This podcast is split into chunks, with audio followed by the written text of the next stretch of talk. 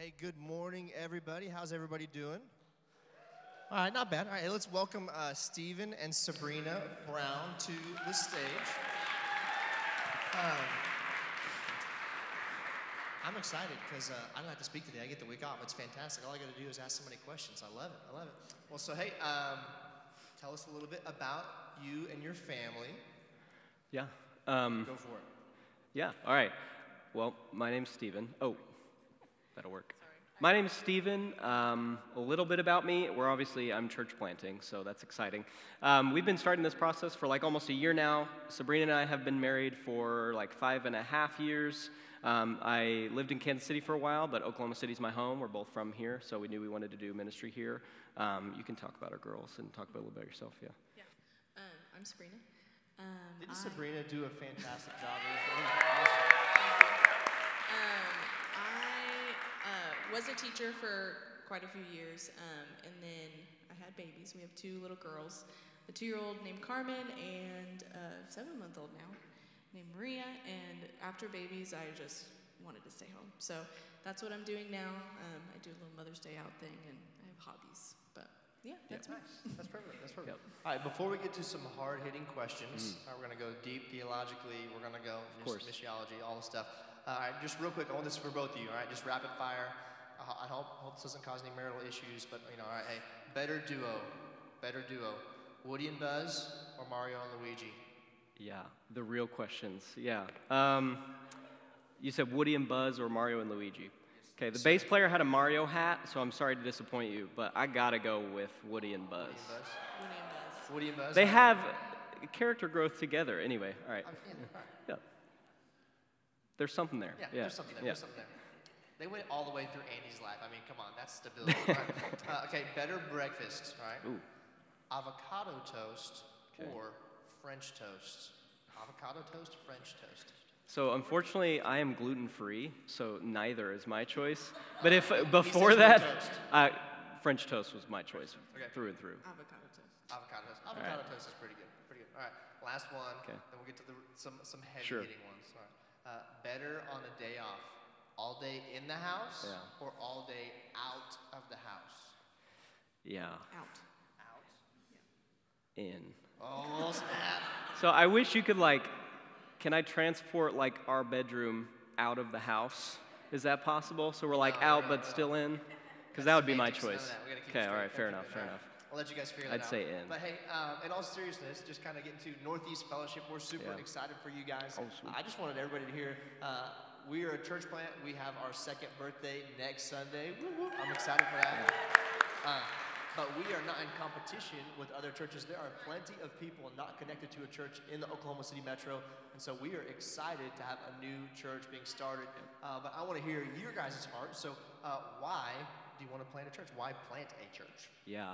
Um, this is a unique, our church plant is a unique situation. So I, um, I knew I wanted to pastor. I went to seminary, moved back to Oklahoma City, knew I wanted to pastor. We were plugged in at Cherokee Hills. Church planting was not something I saw myself doing. I was like, that's a cool thing for other people who are better at that kind of thing. Uh, that's what I was thinking. And then about a year ago, uh, Harvey Sparks, another pastor in the city, and then my pastor, Chris Goley at Cherokee Hills, approached me about this opportunity. It was a church that had kind of um, just recently um, um, closed its doors. So there's definitely a replant element involved in this as well. Um, so I, they, they basically just asked if we would start a new work there. So um, there was a core group from that former church who wanted to be a part of it, but ultimately it'd be a, it'd be a new church. And so I, um, I was like, you need to give me time to pray about it. Harvey didn't think I wanted to do it, but I knew it was, it was one of those things where it's like with Jonah, he didn't want to go to Nineveh because he knew God would save the Ninevites. And so I, I didn't want to start praying for church planting because I knew I would want to start church planting. Um, and so that's, that's what happened. We just started praying. I immediately asked Sabrina, I was like, should I even consider this or pray about this? And then she said yes. And then that was, that was it. Yeah. I love it. I love it. And uh, February we're doing a Jonah series, so way to tease that. Perfect. Right. Yeah. You didn't know that, but that was perfect. Yeah. Uh, so, so Northeast Fellowship is in the northeast uh, part of Oklahoma City. Why, why Northeast OKC? Yeah, so, well, a, a couple things. So, we, we're like just south of Edmond. We're in this weird area where if you look on a map, it looks like there's nothing. Um, but the reality is there, that area is growing and growing really fast. So we just knocked on doors yesterday around a neighborhood close to, the, right across the street, there's another neighborhood popping up. Like Oklahoma City's growing. I don't think people like really realize to what extent, like everywhere. And that area specifically is growing too. So primarily we were called there because of that, that existing church. So that's why. But the Lord is absolutely sovereign over this whole situation, recognizes growth in the area, and wants to start a new growth in that church at the same time. So um, really exciting stuff. Yeah, um, yeah, that's kind of so why. do you guys have a location to meet at? Are you going to be portable in a, in a, in a school? Have to settle this up? What's we going do. on? We building. We do have a building. Yeah, so, that's got to be nice. Look, y'all don't have to worry about foundation work here. That's all I have to say because that's what we've been dealing with. So there's ups and downs to both. I'll, say- I'll say that. That's good. Well, I'm excited for that. I'm excited for that. So, uh, who's uh, who's a part of the team? Yeah. You got a team you're growing? Yeah, raise your hand if you're with our. We brought a bunch of people here today, like some in the back, some in the middle there. Yeah, absolutely. Yeah. Um, so we've got a really good core group from our sending church and a few from other churches as well who are who are joining us. We launch on March 17th. I think that's a that's something I should probably talk about later. But anyway, um, so there's When still will time. services. That was the next question. Okay, there you go. Yeah, so we will launch services on March 17th. So that's our launch Sunday. Um, but on our team, we've got myself um, as a teaching pastor, and then Preston Norman is back there. Um, he's our executive pastor. So there's two pastors um, so far uh, that we have for our church plant. He's a- good at a lot of things I'm not good at, so it, it works really, really well. Um, yeah, yeah, yeah, absolutely. worship, you guys are just kind of like out of luck. You don't have anybody that can lead worship at all. Yeah, no, we, we have no singers. Yeah, we're, we're yeah, pretty done for there. But uh, yeah, no, we, we have a really, really blessed group of, uh, of people, and, and um, yeah, it's a, it's a good team. Yeah. That's good. All right. So, what do you guys what are you guys doing now? March Yeah. 17th Yeah. is launch Sunday. Yeah. Got a couple months. What's what are you guys doing with the team and Yeah. the church right now? Yeah, so recurringly, we have a community group that meets every week on Monday nights at the church. Um, we'll move that to homes eventually uh, when we grow a little bit, but right now we're just meeting at the church uh, every Monday night at 6:30. Um, we do Bible study. We have we pray together. We sing together. Um, so that's recurring. Um, we do prayer walks around our community, around neighborhoods, and, and around our community. We just knocked on doors and did some canvassing yesterday, asking people some questions, what they see needs are in our community. Um, we'll have an event on campus. We're doing a lot of building and grounds work right now. Um, so we're doing a lot of random things um, for sure. I love it. That's Yeah, good. yeah. So I heard somebody describe uh, a church is kind of like chess, uh, and so there's a lot of different pieces on the chessboard. But what happens in our modern worship is we use uh, Sunday service kind of like the queen, right? It's powerful. It can move any direction as far as it wants. Uh, but everything else is a part of church too. And you guys are doing church right now. You're just not doing Sunday service. So I love that. They're not waiting to start Yeah. a service. Uh, they're a church right now. They're just having public services starting Yeah. on the 17th of March. So uh, I'm excited for you guys. How can we, as Refuge Yeah. Church, uh, best come alongside and serve you guys? Yeah, for sure. Yeah, so the most, I say this intentionally, the most important and obvious one is prayer, absolutely. So prayer is not like a precursor to anything. It's not what you do beforehand. It's not what you do in hope, like to get God to do something. It is a part of the work. So you guys praying for our church is absolutely partnering um, in the gospel. And where I'm going to be preaching from today, Paul even talks about that. Um, so at least earlier on in the letter. Um, but prayer is, is huge. Pray specifically, though, for, for the leadership of the church. First of all, that we would not seek out our own desires, that we would seek what the Lord has for our church. And then pray for all the members who are, who are joining and all the future members who are going to be joining and going to be affected by our church, that uh, ultimately they would be receptive to the gospel. I just want to see people know Christ and make him known. Um, so that's why we exist. Um, another way, um, uh, any like service projects we're doing, like you guys are all invited to those. So I can always pass information on to Logan. We need help with a lot of stuff we're doing. Um, so there's like a lot of random like missions things we'll be doing. Obviously, building and ground stuff we could always use help for. So random things like that we also we also need help with as well. Well, hey, uh, will you give me an ow if you commit to pray for them uh, till March 17th? All right, we can continue, but every day. There we go. We're going to pray for you guys. For and, right now, what I want to do, we do this every week. Would you guys just put your hands out in front of you, just palms up? Uh, just a posture of uh, surrender. We, what we want to do is we want to get our hearts ready for a move of God. So, arms out, palms up, uh, close your eyes, that posture of surrender. Just take a deep breath. And remember that God is just as near as the air you're breathing. Let's pray. God, today, would you guide us closer to you? Help our minds put away the frustrations of this past week, put away the distractions of the coming week. We want to fully focus on you. We come empty with nothing to offer but surrender. Fill us up as only you can. Holy Spirit, move in here today with power. We believe that in advance. And we ask all these things in Jesus' name. And all God's people said, Amen. All right, hey, let's give a warm welcome to Stephen as he brings the word.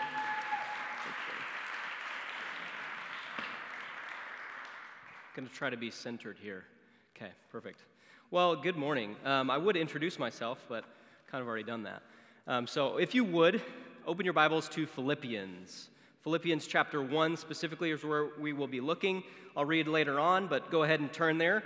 We'll start in verse 21 of Philippians. Um, I'm super excited to be here for, for a number of reasons. First, because I love to preach, I love to, to herald what God has for his people. That always excites me, and doing it in a new place is even more exciting because I get to bring the word to people I've never met before and partner in the gospel with people I've never met before. So I'm very, very excited. I uh, was also, when Logan told me, I was like, all right, what am I preaching on? He was like, whatever. So it's the first week, like we're starting the new year. Kind of made me a little nervous. Um, I, I, have to search through all of Scripture to kind of find what the Lord has for us this morning. Certainly a little bit nervous, but in that Monday meeting I was talking about, we're going through our community group. We're going through the book of Philippians already. And there was a couple reasons that I picked that book specifically for Monday mornings. Paul talks about first joy in the faith is a constant theme throughout, unity and purpose, that means purpose for the church, but also cooperation and mission. And I knew all of those were perfect for this week because we're partnering with you guys in a really real and tangible way. And Paul talks about how we are to do that in our passage this morning. So if you would, I'm going to read for us. Again, this is Philippians chapter 1, 21 through the end of chapter 1. So read with me. For me, to live is Christ and to die is gain. Now, if I live on in the flesh, this means fruitful work for me, and I don't know which one I should choose. I'm torn between the two. I long to depart and be with Christ, which is far better, but to remain in the flesh is more necessary for your sake. Since I am persuaded of this, I know that I will remain and continue with all of you for your progress and joy in the faith, so that because of my coming to you again, your boasting in Christ Jesus may abound. Just one thing. As citizens of heaven, live your life worthy of the gospel of Christ. Then, whether, when, whether I come and see you or am absent, I will hear that you are standing firm in one spirit and one accord, contending together for the faith of the gospel, not being frightened in any way by your opponents. This is a sign of destruction for them, but of your salvation, and this is from God. For it has been granted to you on Christ's behalf not only to believe in him, but also to suffer for him, since you are engaged in the same struggle that you saw that I had and now hear that I have. Would you pray with me? Heavenly Father, we ask that you reveal your word to your church by your Spirit. And we ask that you do all of these things for Christ's name's sake. Amen. If you know anything about the book of Philippians, it only exists because of one man. And that man's name is Epaphroditus. Epaphroditus was a member of this church in, in Philippi, and his name actually means of Aphrodite, further highlighting what God's redemptive work can do in a person of Aphrodite, he now works for the living and true God. Epaphroditus was sent from Philippi to bring Paul a gift. This certainly was monetary, they had money involved, but also encouragement, update on this church that Paul planted. You could read about it in the book of Acts. Paul explains this gift later on in the letter in 418. But I have received everything in full, and I have abundance, I am fully supplied having received from Epaphroditus what you provided, a fragrant offering, an acceptable sacrifice, pleasing to God. Epaphroditus, though, becomes very sick while he's on the mission field with Paul, while he's providing this gift, almost dies from the sickness, but recovers thanks to the Lord. And Paul sends him back to the church. And so Vance Pitman, I think, puts this so well. He becomes the world's first short term missionary, Epaphroditus does. And because of Epaphroditus' bravery and the church's partnership with Paul in the gospel, we have this letter today. And this church was not some wealthy giant megachurch, right? 2 Corinthians 8, 2 through 3, Paul talks about the churches in this area. During a severe trial brought about by affliction, their abundant joy and extreme poverty overflowed in wealth of generosity on their part. I can testify that according to their ability and even beyond their ability of their own accord. So this church did not have a lot of money, but they had to partner with gospel missionaries, and so they did. And just as the church in Philippi did, so too we are to partner in missions across our city, across our state, and across the world. So if you don't take anything else away from this, Here's what I want you to remember because of our salvation in Christ Jesus, because you have placed your faith in Christ, you have now a duty to the person sitting next to you. The gospel produces something in us, it produces togetherness. We are partnered in it, we suffer because of it, and we contend for it together. That includes Refuge Church here in the Mustang Yukon area. It includes uh, us at Northeast Fellowship. All of us should partner in and contend for the gospel together. And to accomplish this, Paul gives us two thoughts in our passage. Today, he shows two states the believer should always be in. First, if you take notes, I say this, please take notes. If you don't, become a note taker. But first, we should have a mindset of selflessness. And second, we should adopt an attitude of unity. So, first, the first mindset we see, we should have a mindset of selflessness, a mindset of selflessness. We see this in verses 21 through 26. Allow me to reread. For me, to live is Christ and to die is gain. Now, if I live on in the flesh, this means fruitful work for me, and I don't know which one I should choose. I'm torn between the two. I long to depart and be with Christ, which is far better, but to remain in the flesh is more necessary for your sake. Since I am persuaded of this, I know that I will remain and continue with all of you for your progress and joy in the faith, so that because of my coming to you again, your boasting in Christ Jesus may abound. While we don't share Paul's same situation here, certainly, we have a much different life than Paul did. The attitudes he displays here are something we should adopt. The exact same attitudes and mindset we should have. What does he say? Verse 21 For me to live is Christ and to die is gain. This is one of the most famous verses in Scripture, and rightfully so, for absolutely good reason. The Christian has nothing to fear. And keep in mind, Paul is writing from prison that we read earlier in this chapter. In verse 7, he says, Indeed, it is right of me to think of this way about all of you, because I have you in my heart, and you are all partners with me in grace, both in my imprisonment and in the defense and confirmation of the gospel. In the midst of prison, Paul's attitude is either way, Christ is exalted in my life. If I live, Christ continues to shine in me, his glory spreads because of the work I'm doing. If I die, I shall gain him fully. He concerns not about his situation. He's not concerned if he gets out of prison. He's not concerned about his health or well being. He only cares for Christ and his magnification. And is that how we view life? Do we spend our lives thinking, praise God, He's given me another day to magnify Christ? I don't do that every day. But Paul then expands on this thought. Now, if I live on in the flesh, this means fruitful work for me, and I don't know which one I should choose. I'm torn between the two. I long to depart and be with Christ, which is far better, but to remain in the flesh is more necessary for your sake. Here's the thing about Paul's attitude the same one we should have. He is utterly unconcerned with himself. Like, let me say that again. He is completely and utterly unconcerned with himself. Firstly, in verse 21, what does he care for? Christ's magnification in his life and in his death. But then here, verses 23 through 24, he cares about the other believers in Philippi. Now, certainly Paul is not contemplating taking his own life in prison. We know from the rest of Scripture and Paul's writings that God is sovereign over life and death. Paul recognizes that. He simply poses this dilemma about wanting to be with the Lord but needing to stay because he wishes for this church in Philippi to know that he only does the work of the ministry for Christ's magnification and the well being of the church, not so he gets anything from it. That's what he wants them to know. And I think we can often think of selflessness only as the person in front of you, which is true. It's placing them before yourself. Okay, but Christ is also somebody you should place before yourself. And Paul absolutely does that here. When we wake up in the morning, our first thought should be of Christ Jesus and what he's done. He continues, 25, verse 25. Since I'm persuaded of this, I know that I will remain and continue with all of you for your progress and joy in the faith, so that because of my coming again to you, your boasting in Christ Jesus may abound. Again, his only concern is that Christ is magnified in the body of believers at Philippi. We see his desire to continue on in order that their joy and faith may progress. His desire is to be free from prison, but it's to be free from prison so he can continue to do the ministry that got him in prison in the first place. Do you see? If you know me well at all, I'm a huge Oklahoma City Thunder fan. Um, I care deeply, perhaps too deeply, about the good of the Thunder. When they do good, I'm doing real good. You can just ask my wife. When they do bad, I'm doing pretty bad. Now, this season, they're doing pretty good, minus the last two games. I'll talk, I can't talk about that right now. But Now, magnify the way I feel, pick your favorite sports team, something you care about, magnify it by a hundred, and, and maybe you have how Paul feels about the other churches. Like, maybe. I don't even know if I care about my own church like Paul does for another church. When we're doing well, when the churches are doing well, Paul is joyful. And when they aren't, he provides correction and encouragement to get them back to that joy in Christ Jesus. That's all he cares about.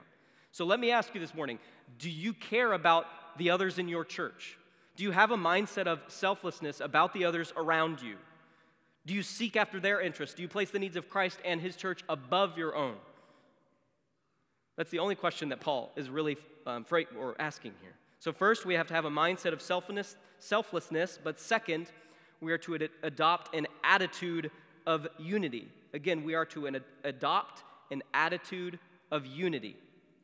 And again, we see this to close out the chapter, verses 27 through 30. Just one thing as citizens of heaven, live your life worthy of the gospel of Christ. Then, when, whether I come and see you or am absent, I will hear about you that you are standing firm in one spirit and one accord, contending together for the faith of the gospel, not being frightened in any way by your opponents. This is a sign of destruction for them, but of your salvation. And this is from God, for it has been granted to you on Christ's behalf, not only to believe in him, but also to suffer for him, since you are engaged in the same struggle that you saw that I had and now hear that I have.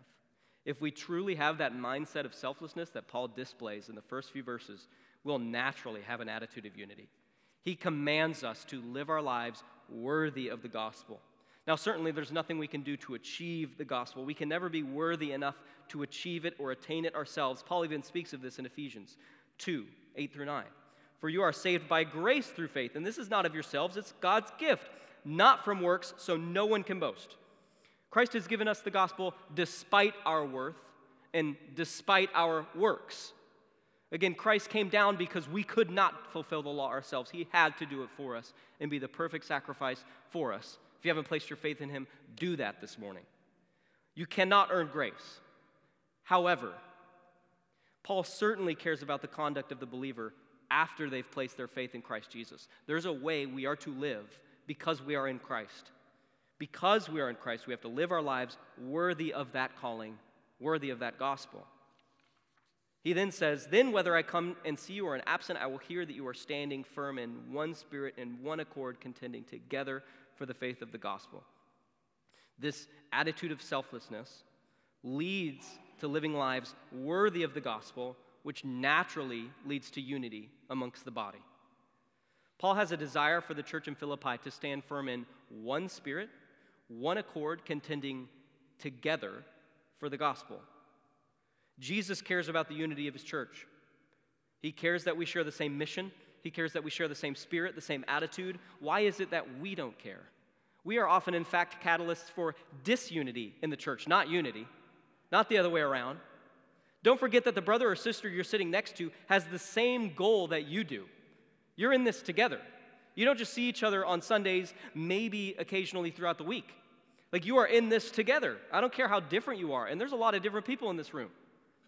If then we truly have unity within the church, Paul closes out this section with, with what we're going to encounter. Not being frightened in verse 28 by your opponents in any way, this is a sign of destruction for them, but of your salvation. And this is from God, for as it, it has been granted to you on Christ's behalf, not only to believe in him, but also to suffer for him, since you are engaged in the same struggle that you saw I had, now hear that I have. When we have an attitude of unity, Paul says that the church will not be frightened in any way by your opponents. And I just wait, want to make something clear that our opponents today are nothing like the opponents that Paul was facing. Paul's opponents put him in prison and tried to kill him. Maybe I've been made fun of for my faith. Maybe. Those are the opponents that we face today. But it's not hard to notice that we live in a severely postmodern, post religious world where many are becoming increasingly hostile to the church, and especially those to hold Scripture as truth. So, Paul, but Paul tells us that there's nothing to be afraid of. Even if our faith one day lands us in prison, why should we fear? To live as Christ and to die as gain. And just to emphasize, this isn't an, a non fear. He's not saying that it means we don't have to be afraid at all, meaning we won't be persecuted. Sweet, no fear, easy life, no suffering. That's absolutely not what Paul is saying. We don't have to be afraid because we will suffer. Do you see that? Not because we won't, because we will suffer. What does he say not to be afraid of? Your opponents, meaning that there is already opponents. There's already active persecution, and still they have no reason to fear. And it's important to note this when, when Paul says this is a sign of destruction for them, but of your salvation, he's not saying that suffering is the way to achieve salvation. Everyone suffers. But to suffer for Christ's sake is certainly a sign that someone has the Spirit living in them and will one day see their salvation fully when he returns. Are you looking forward to that day? Do you see suffering not as an opposition to what you want to do, but as a way to further magnify Christ in your life, to unify with the other believers around you? he continues to remind the church and us today that the call to follow Christ is not a cushy life. We have been called to believe in him, but also called to suffer for him. When you have an attitude of selflessness, an attitude of unity, you recognize that our time is short and our mission is important, and we cannot do it alone by any means. Do you think Paul, or do you think the church in Philippi would be fearful if there was disunity? Probably. Do you think Paul would have received encouragement and a gift from them if they were not sharing a mindset of selflessness? They couldn't agree on who, which missionary to send to, or how much, or what we should give, or what we should do, who should, who should we send. But there was unity, and so they partnered with Paul in the gospel. And so that's what I feel about your church. You're partnering with our church in the gospel. There's unity there. Continue on in that unity. And as I move to close, I, I, want us to remember back to Epaphroditus, without whom we don't have this letter. We don't have the rich story and God's word in the book of Philippi without this man. I want to read later on in this letter, chapter 2. Paul ex- explains Epaphroditus a little more in verses 28 through 30. For this reason, I am very eager to send him, that's Epaphroditus, so that you may rejoice again when you see him, and I may be less anxious. Again, he was just nearly deathly sick. Therefore, welcome him in the Lord with great joy and hold people like him in honor because he came close to death for the work of Christ, risking his life to make up what was lacking in your ministry to me. See, Epaphroditus had the same mindset as Paul a mindset of selflessness and an attitude of unity. It was the same. Why did he risk death? He didn't just hop on the turnpike, drive 20 minutes, see Paul, be like, here you go, drive back. Right? Like he had to travel there to Rome, probably is where Paul's writing this, in prison, take him a gift. He risked robbery, uncertainty. He didn't know if he'd make it. He almost died from sickness. So, why should the church hold people like him in honor? Why did Epaphroditus do that? Because he did it for the sake of the gospel.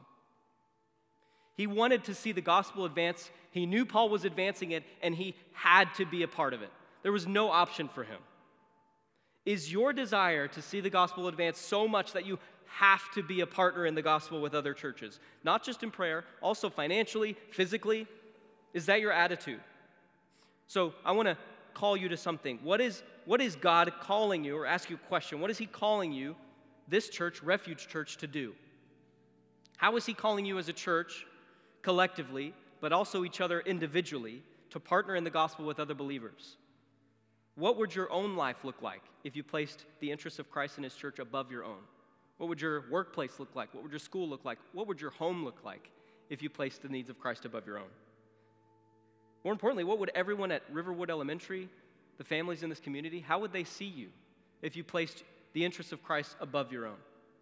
Whatever it may be, I pray that it's centered in an attitude of selflessness and unity with the goal of contending for the gospel together to advance it and make Christ's name known. Let's pray.